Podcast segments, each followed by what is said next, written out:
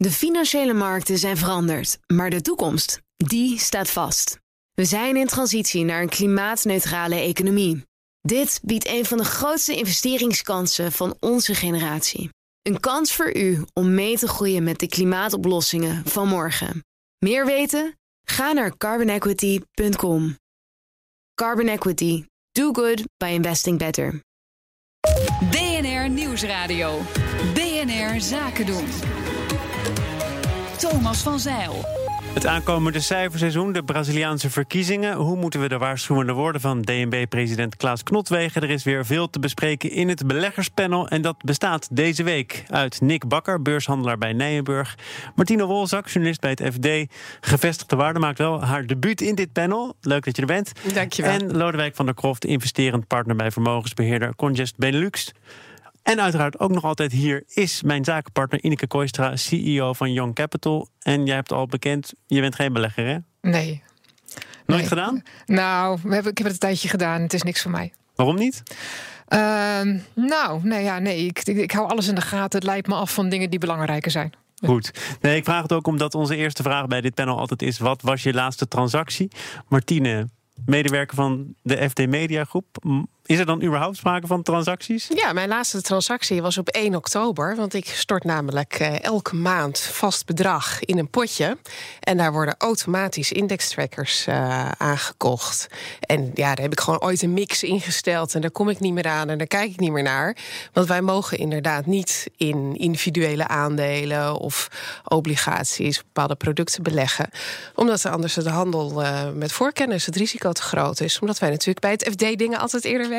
Daarom. En het houdt je dus ook niet bezig. Je weet gewoon eerst Nee, van de nee maand. dat is dus ook heel, heel, heel geruststellend. Ik kijk er gewoon helemaal niet naar. Zo af en toe dan kijk ik eventjes in, in de app van... eh eh, doet, het, doet het het beter dan mijn spaarrekening? Nou, dat is nog meestal wel het geval. Eh de afgelopen weken ietsje minder. Maar nog wel beter dan de spaarrekening. Goed, over dat sentiment komen we zo meteen te spreken, Nick. Ik heb eh, wat SBM offshores verkocht toen ik hier naartoe kwam. En die kocht ik vanochtend omdat er een eh, koopadvies is van Kepler Chevreux. De olieprijzen stijgen en alle oliefondsen liggen heel goed vandaag. Dus vandaar dat ik eh, eerst SBM offshore heb gekocht. En voordat ik hierheen kwam heb ik ze weer eruit gedaan. Jij bent een daytrader, hè? even Ja. voor de goede orde. Jij bekijkt het echt per dag. Ja, ik, ik heb ook net als Martine een eh, potje apart voor mijn pensioen. Maar dat eh, in tegenstelling tot jou kijkt er helemaal niet naar zelfs. En eh, dat is altijd maar het beste eh, voor als je voor je Want pensioen anders belegt. dan zou je daar nerveus van kunnen worden. Nou, daar word ik niet meer nerveus van. Maar ik, ik heb ook zoiets van, waarom zou ik daar naar kijken? Ik kom er toch pas aan over 30, 40 jaar. En, en hoe gaat dat, eh, dat bijvoorbeeld zo'n transactie van SBM Offshore? Dan zeg je, nou, ik was net op weg hier naartoe en ik dacht, dat doe ik nog even. Dat, Nee, ja. Gaat dat toch wel iets meer wel overwogen? Of Ja, nee, dat gaat wel iets meer wel overwogen. Kijk, vanochtend eh, dan komen de headlines binnen... en dan schrijf je op van, oké, dit zijn de fondsen waar ik in wil handelen. Eh, dat is het nieuws erbij. En dat is de richting die ik op wil. En bij SBM was het, was het een koopadvies van Kepler Chevreux. Eh, olieprijzen stijgen. Dus dat was gewoon een cocktail van oké, we gaan kopen. Ja. En eh, toen ging het ook omhoog. En dan neem je je winst. En dan, eh, ja, mooi gelukt? moment. Ja. Een blije dag. Ja. Lodewijk. Ja, wij zijn eh, eh, actief geweest in de Chinese aandelenmarkt. Eh, de Chinese A-aandelenmarkt is eh, sinds een paar jaar toegankelijk voor internationale beleggers. Wij zijn er. Oh, redelijk groot in ondertussen. En als gevolg van de correctie op de Chinese aandelenbeurs zagen we een aantal bedrijven die we al langer op de radar hebben staan eh, tegen aantrekkelijke waarderingen. En dat betekent dat we onder andere de Chinese Campina hebben gekocht. En dat is eh Inner Mongolia Ili. En ik raad iedereen aan om eens een keertje naar die website te kijken. Om te zien eh, dat er eh, beursgenoteerde zuivelbedrijven zijn in China. die misschien wel eens de moeite waard kunnen zijn. En, en hoeveel weet je dan van zo'n bedrijf? Want je zegt het is inderdaad allemaal net iets toegankelijker geworden. Staat ook weer een tikkeltje onder druk allemaal natuurlijk, gezien wat er allemaal eh, aan de hand is. Maar kun je echt een goed oordeel vellen van Chinese, over Chinese bedrijven? Nou, of je er ooit een 100% oordeel over kan vellen, dat zou ik nooit durven beweren. Eh, in het geval van Inner Mongolia Ili hebben we zelfs bijgedragen aan hun verdere transparantie door hen erop te wijzen dat het heel handig is om een Engelstalig ESG-rapport bijvoorbeeld te publiceren. Zodat het wat duidelijker is over wat hun ja, footprint is eh, eh, als het gaat om eh, de productie van melk. En je ziet dat Chinese bedrijven in toenemende mate bereid zijn om ook te luisteren naar de adviezen Ja. van Westerlingen. Hoe groot is zo'n bedrijf dan? Wat moeten we ons daarbij voorstellen? Ik heb er nog nooit van gehoord. Het is enkele miljarden euro's groot. Dus zeker meer dan 10 miljard. Maar bijvoorbeeld. Waar eh, we dus inderdaad allemaal nog nooit van hebben gehoord. Dat blijft toch gek, hè? Eh, ja, maar ik denk dat je ook nog nooit van Kwauchai Mautai Nee, hebt gehoord. en dat niet. is een eh, alcoholbedrijf wat maar één drankje maakt. En ze hebben een marktkapitalisatie die groter is dan Diageo. En is het een lekker Focus. drankje? Het is niet te drinken. Ik zeg dat is nog een keer focus hebben. Hè? Ja, absoluut. Ja. Ja, we hebben het toevallig best wel vaak, zo toevallig is het misschien niet, over China in dit panel. En, en soms komt er ook de conclusie naar voren dat mensen het liefste blijven beleggen in spullen, zaken, bedrijven die ze kennen. En dat eh, dat, dat in het geval van China gewoon heel moeilijk is. Dus je moet het wel echt durven. Je moet ook echt wel weten waar je het over hebt. En En- zelfs dan moet je een voorbehoud blijven maken. Als actieve beheerder wil je natuurlijk actief zijn op markten die relatief inefficiënt zijn. En de Chinese markt is eh, een voorbeeld van een inefficiënte markt. Dan kun je nog een beetje het verschil proberen te maken. Ja. Ja. Ja.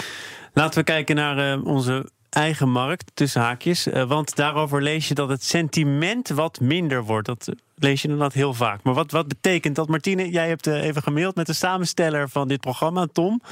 En je zei, als je de stemming op de beurs wil peilen... bij wie moet je dan eigenlijk te- terecht? Bij wie kom je dan op bezoek? Nou ja, als je kijkt naar waar de handel op de AEX vandaan komt, dat is voor het heel groot gedeelte uit de UK en uit de VS. En dan is ook nog een heel groot gedeelte van die handel computergestuurd. Dus had ik gezegd van ja, als je het sentiment echt wil peilen, dan moet je maar langs gaan bij een datacentrum in Londen of New Jersey. Eh, want veel mensen hebben natuurlijk nog steeds dat plaatje van die mannen in hesjes op de vloer en het geschreeuw. Maar dat bestaat eigenlijk bijna niet meer. De echte de stemming is heel moeilijk om die. Dat is trouwens voor ons dus als journalisten ook moeilijk te peilen. Want je beleggers zitten niet meer zo bij elkaar. Dus je moet veel meer erop uit. Inderdaad, met fondsbeheerders gaan praten, met daytraders. Maar ook met mensen die dus, zoals ik... ja, gewoon alleen maar die 100 euro eh, elke maand in een potje stoppen. We weten steeds meer van Martine. Het gaat om 100 dat- euro. dit mag je wel van me weten. Eh, is overigens niet mijn hele pensioen, jongens. Dus jullie hoeven verder nog geen steunrekeningen voor me te gaan overen. Eh, dit, dit, het is wel moeilijker om grip te krijgen op het sentiment. Maar aan de andere kant is het natuurlijk een hele duidelijke graadmeter van het sentiment. Je kijkt gewoon naar je schermen, naar de koersen. En je ziet wat er gebeurt. Wat, Er er zijn wel iets meer eh, indicatoren voor het sentiment. Wat, wat ik bijvoorbeeld een hele leuke vind om naar te kijken is eh, hoeveel. Welk procent van de aandelen zet een nieuwe all-time high neer? En welk, procent zet een, welk percentage zet een nieuwe all-time low neer? En wat je de afgelopen maanden, in januari bijvoorbeeld, stonden we ook op een top. Maar toen waren 50% van de aandelen uit de SP 500 stonden op het nieuwe all-time high. En wat je nu zit, is nu staan we ook op het nieuwe top. Maar zijn slechts 20% van de aandelen uit de SP 500 die op een nieuwe eh all-time high of 52-week high staan. En dan zie je toch wel dat die, die, die rally die we de afgelopen maanden gehad hebben, dat die door minder aandelen gedragen worden, wordt. En dat is toch wel iets om je zorgen over te maken. Ja? Ja, nee, nee, dat hebben we natuurlijk wel eerder gezien. Dat er dan eh, eh, hè, bijvoorbeeld vorig jaar op de Nasdaq... het eigenlijk alleen maar de echte grote techfondsen waren... die het heel goed deden. En de rest, er gebeurde eigenlijk niet zoveel. Eh, ja, dat, dat, dat ziet er dan toch een beetje voor de brede economie... als je het als index voor hoe het met ons allemaal gaat... wat minder stevig uit. Dat- fundament is eh, niet zo stabiel. Nou, waarderingen zijn natuurlijk in de afgelopen jaren behoorlijk opgelopen. En dat maakt dat we ook kwetsbaar zijn voor negatief nieuws. Ehm, op het moment dat het bedrijf met tegenvallend berichten komt, dan gaat de koers echt wel fors onderuit. En wat wij zien eh, in de Europese markt met name, is dat er heel veel betaald wordt voor harde groeiers. Denk aan de Adjens van deze wereld. En dat er relatief weinig betaald wordt voor de gematigde groeiers.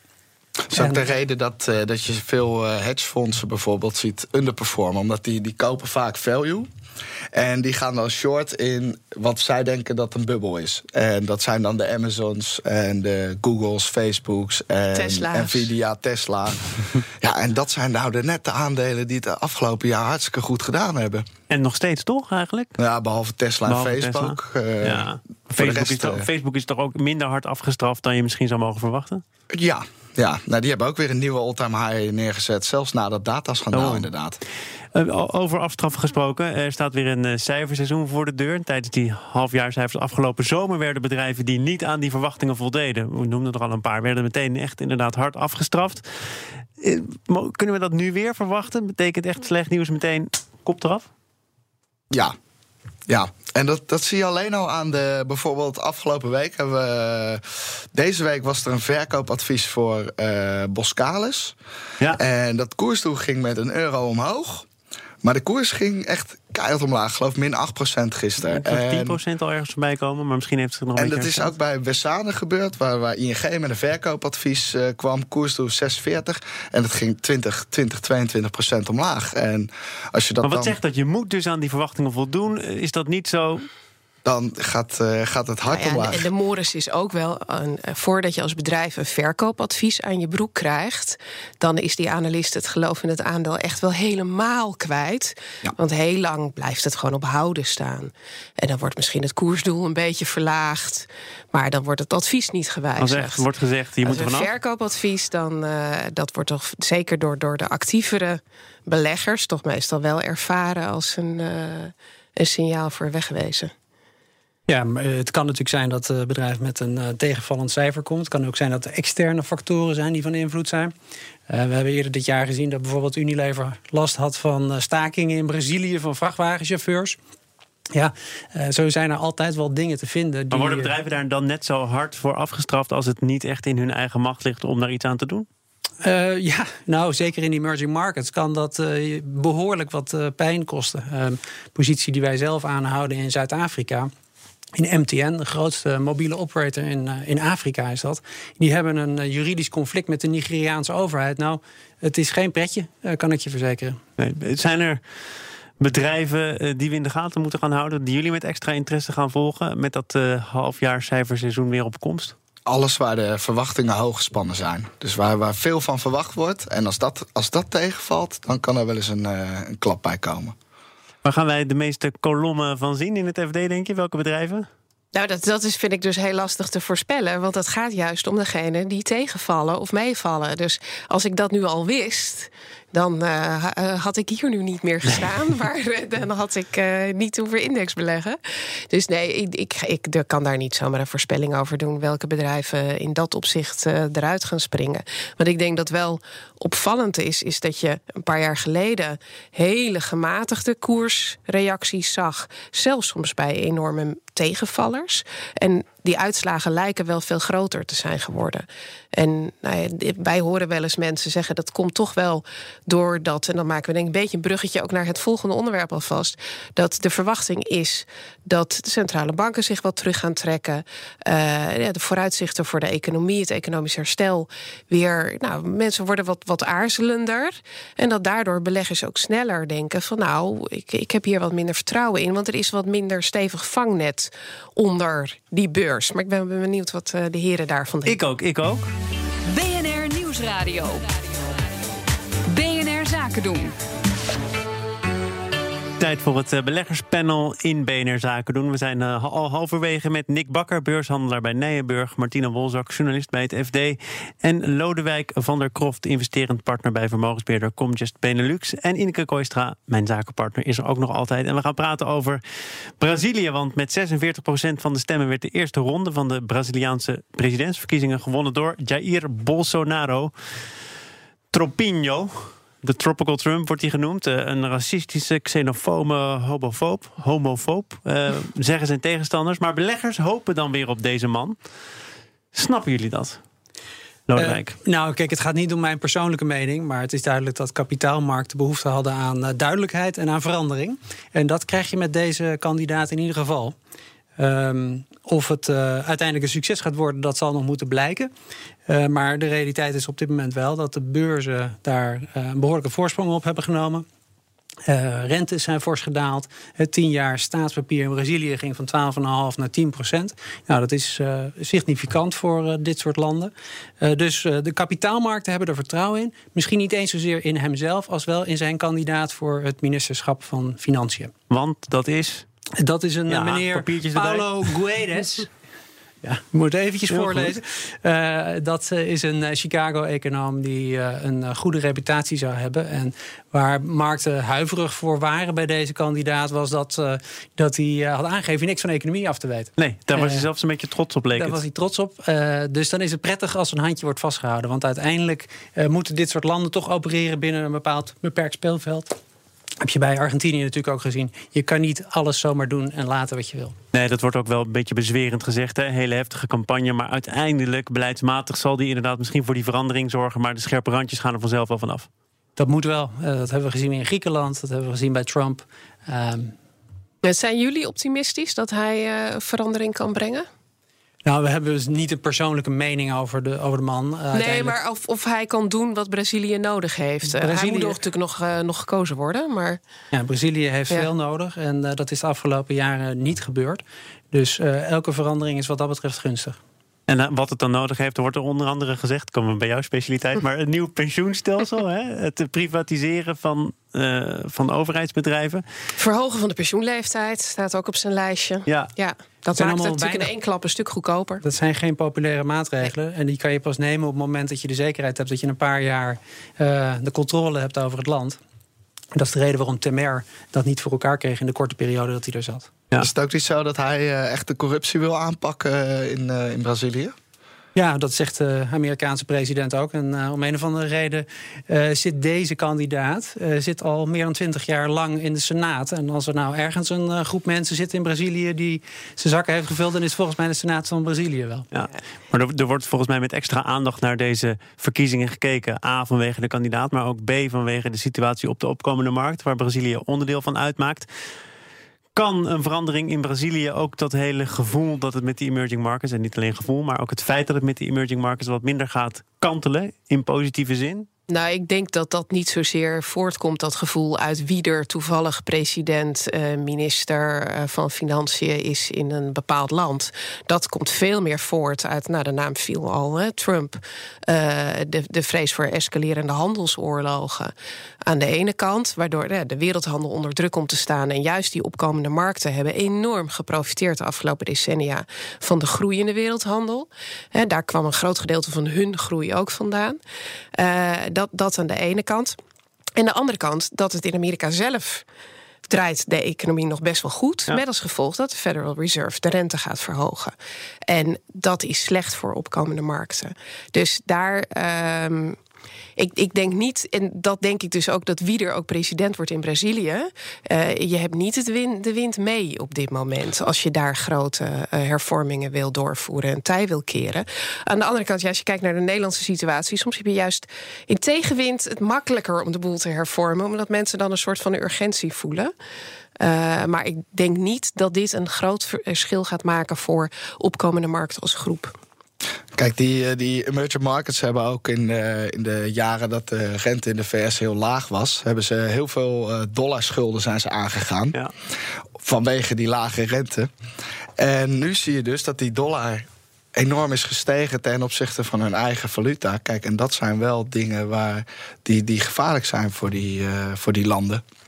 Ik wil het uh, dan maar hebben met jullie over renteverhogingen, over schuldenbergen. Want ook uh, president van de Nederlandse Bank, Klaas Knot, ziet die schuldenbergen en zegt: het is allemaal wel erg wankel. Hij heeft uh, iets gezegd over de financiële stabiliteit. Deed hij gisteren. Hij heeft gewaarschuwd voor bepaalde risico's. Zijn die waarschuwingen op zijn plek, Martine? Nou, uh, ik ben, ik, dat denk ik wel, ja. Uh, en ik denk ook dat Klaas Knot daar beter inzicht in heeft dan ik. Overigens, de waarschuwingen die hij geeft, dat zijn. Het is niet dat hij zegt dat dit allemaal zo zal gaan gebeuren. Hij zegt: dit zijn mogelijke scenario's van hoe de wereld zich de komende tijd kan gaan, uh, gaan ontwikkelen. Waar wij rekening mee houden. Waarschuwingen en, die je van steeds meer mensen hoort en ja, steeds meer. En nou, voor het IMF is vandaag, vandaag ook weer met vergelijkbare ja. waarschuwingen gekomen. Klaas Knot is trouwens ook op dit moment bij het het IMF eh, op uh, Bali. Um, en ik denk dat, dat dit daar wel een van. Nou, dat daar gewoon het gesprek van de dag in de wandelgangen is. Van wat gaan wij doen? En als er echte grote financiële schokken zouden komen, bijvoorbeeld door dat de brexit uit de hand loopt. Of inderdaad uh, opkomende markten waar uh, de crisis zich verdiept. Of iets wat we op dit moment nog niet kunnen bedenken. De, de schuldenberg is groot en de reserves zijn toch bij veel landen nog steeds heel klein. Ondanks uh, alles wat we hadden kunnen leren en anders hadden kunnen doen ten opzichte van ja. de crisis. Ja, nou eigenlijk zei de, de, de, Knot noemde dat gisteren. Het systeem is gewoon nog best wel fragiel, ja, kwetsbaar. En uh, die kwetsbaarheden die probeert hij nu even weer onder de aandacht te brengen. Op het moment dat we eigenlijk allemaal, nou, als je naar buiten kijkt, lijkt het gewoon best wel goed te gaan. Volgens mij waarschuwt u al veel langer, uh, al een groot aantal jaren zelfs, voor het beleid van van de Europese Centrale Bank. het probleem voor ons Nederlanders uh, werd mooi ooit samengevat door een Britse diplomaat die zei: ja, Het probleem van de Nederlanders is ze hebben altijd gelijk, maar ze zijn zelden relevant. En dat geldt, uh, vrees ik, op dit moment ook voor de visie van onze eigen centrale bankpresident. Want de situatie in uh, Zuid-Italië, uh, in Spanje en dergelijke is echt niet zo florissant als dat hij hier in Amsterdam is. Maar hij, hij wijst volgens mij ook naar Amerika, toch? Waar uh, we, hebben het, we hebben het over de, de beurs hier, het beleggerspanel is samen. Hij zegt er komt een keer een correctie. Ja, maar zijn boodschap is dus ook niet van Italië, let op uw zaak. Of Donald Trump, je moet het anders doen. Zijn boodschap is niet aan hen gericht. Die is gericht aan Nederlandse banken, verzekeraars, pensioenfondsen en gewone Nederlandse beleggers van zorg dat je huis op orde is. En, uh, denk... Maar wat betekent dat dan in concreet als je als pensioenfonds je huis op orde moet hebben tegen de huidige 10 jaar rente? 0,66 procent krijg je daarvoor? Nou, ik, ik, ik, we hebben het hem gisteren ook gevraagd. En uh, ik denk dat hij het liefste zou willen zeggen dat dat betekent. En dan ga ik even mijn eigen stokpaardje bereiden. Dat we een nieuw pensioenstelsel nodig hebben. Um, maar het betekent bijvoorbeeld voor banken. Dat was een heel concreet voorbeeld wat hij gisteren gaf. Van ja, wees niet te ruimhartig als je vastgoedbeleggers financiert. He, dus niet een te hoge loan-to-value. Uh, zorg dat je een echte risicopremie binnenhaalt. En gaat er van jouw maandelijkse stortingen in het pensioenfondspotje? Stop je wat in vastrente? de waarde? Jazeker. Ook ja. op deze rentes? Ja, maar uh, heel klein stukje van wat ik zelf bijstort. En de rest juist uh, zo risicovol mogelijk. Want ik weet dat mijn pensioenfonds al behoorlijk in vastrentende waarde zit. In te haken, want van DNB moeten ja. onze pensioenfondsen ook verplicht beleggen in, uh, in obligaties. Ze hebben niet echt een keus. En mm. nou ja, er zijn bepaalde minimumvereisten voor. Ja, maar dat gaat wel, die, die, die gelden het strengst voor pensioenfondsen die ja. er financieel niet goed voor staan. Als je je huis op orde hebt, hè, als je gewoon aan al je verplichtingen kan voldoen, mag je risico nemen. En Nederlandse pensioenfondsen nemen ook risico. Dus het is echt niet zo dat Nederlandse pensioenfondsen volop in uh, Nederlandse staatsleningen zitten. Maar, maar nu we het toch over risico hebben, is, is bijvoorbeeld zo'n Italiaanse staatsobligatie is in mijn ogen vele malen risicovoller dan. dan, dan nou, maar daar en, hebben Nederlandse pensioenfondsen er nee, helemaal dat... niet zoveel van. Die hebben vooral heel veel Amerikaanse staatsleningen. Ja, gelukkig wel. Uh, daar zitten ze uh, flink in. En ze kopen uh, tolwegen, windmolenparken, ook aandelen wereldwijd. Het zou me niks verbazen als zij ook de Chinese Campina in het vizier hebben. Um, dus nee, ze nemen wel degelijk risico. Ik heb de klok in het vizier en soms is dat goed nieuws, soms ook niet. Panel is afgelopen. Dame en heren, ga je weer beleggen of ben je er niet enthousiast nee, op geworden? Ik, uh, ik, nee hoor, absoluut niet. Goed, toch, even, toch uh, bedankt dat je er was. Inge Kooistra, de CEO van Young Capital, mijn zakenpartner van vandaag. Kom nog een keer terug. En ik uh, bedank ook de panelleden Nick Bakker, Martine Wolzak en Lodewijk van der Kroft. De financiële markten zijn veranderd, maar de toekomst, die staat vast. We zijn in transitie naar een klimaatneutrale economie. Dit biedt een van de grootste investeringskansen van onze generatie. Een kans voor u om mee te groeien met de klimaatoplossingen van morgen. Meer weten? Ga naar carbonequity.com. Carbon Equity. Do good by investing better.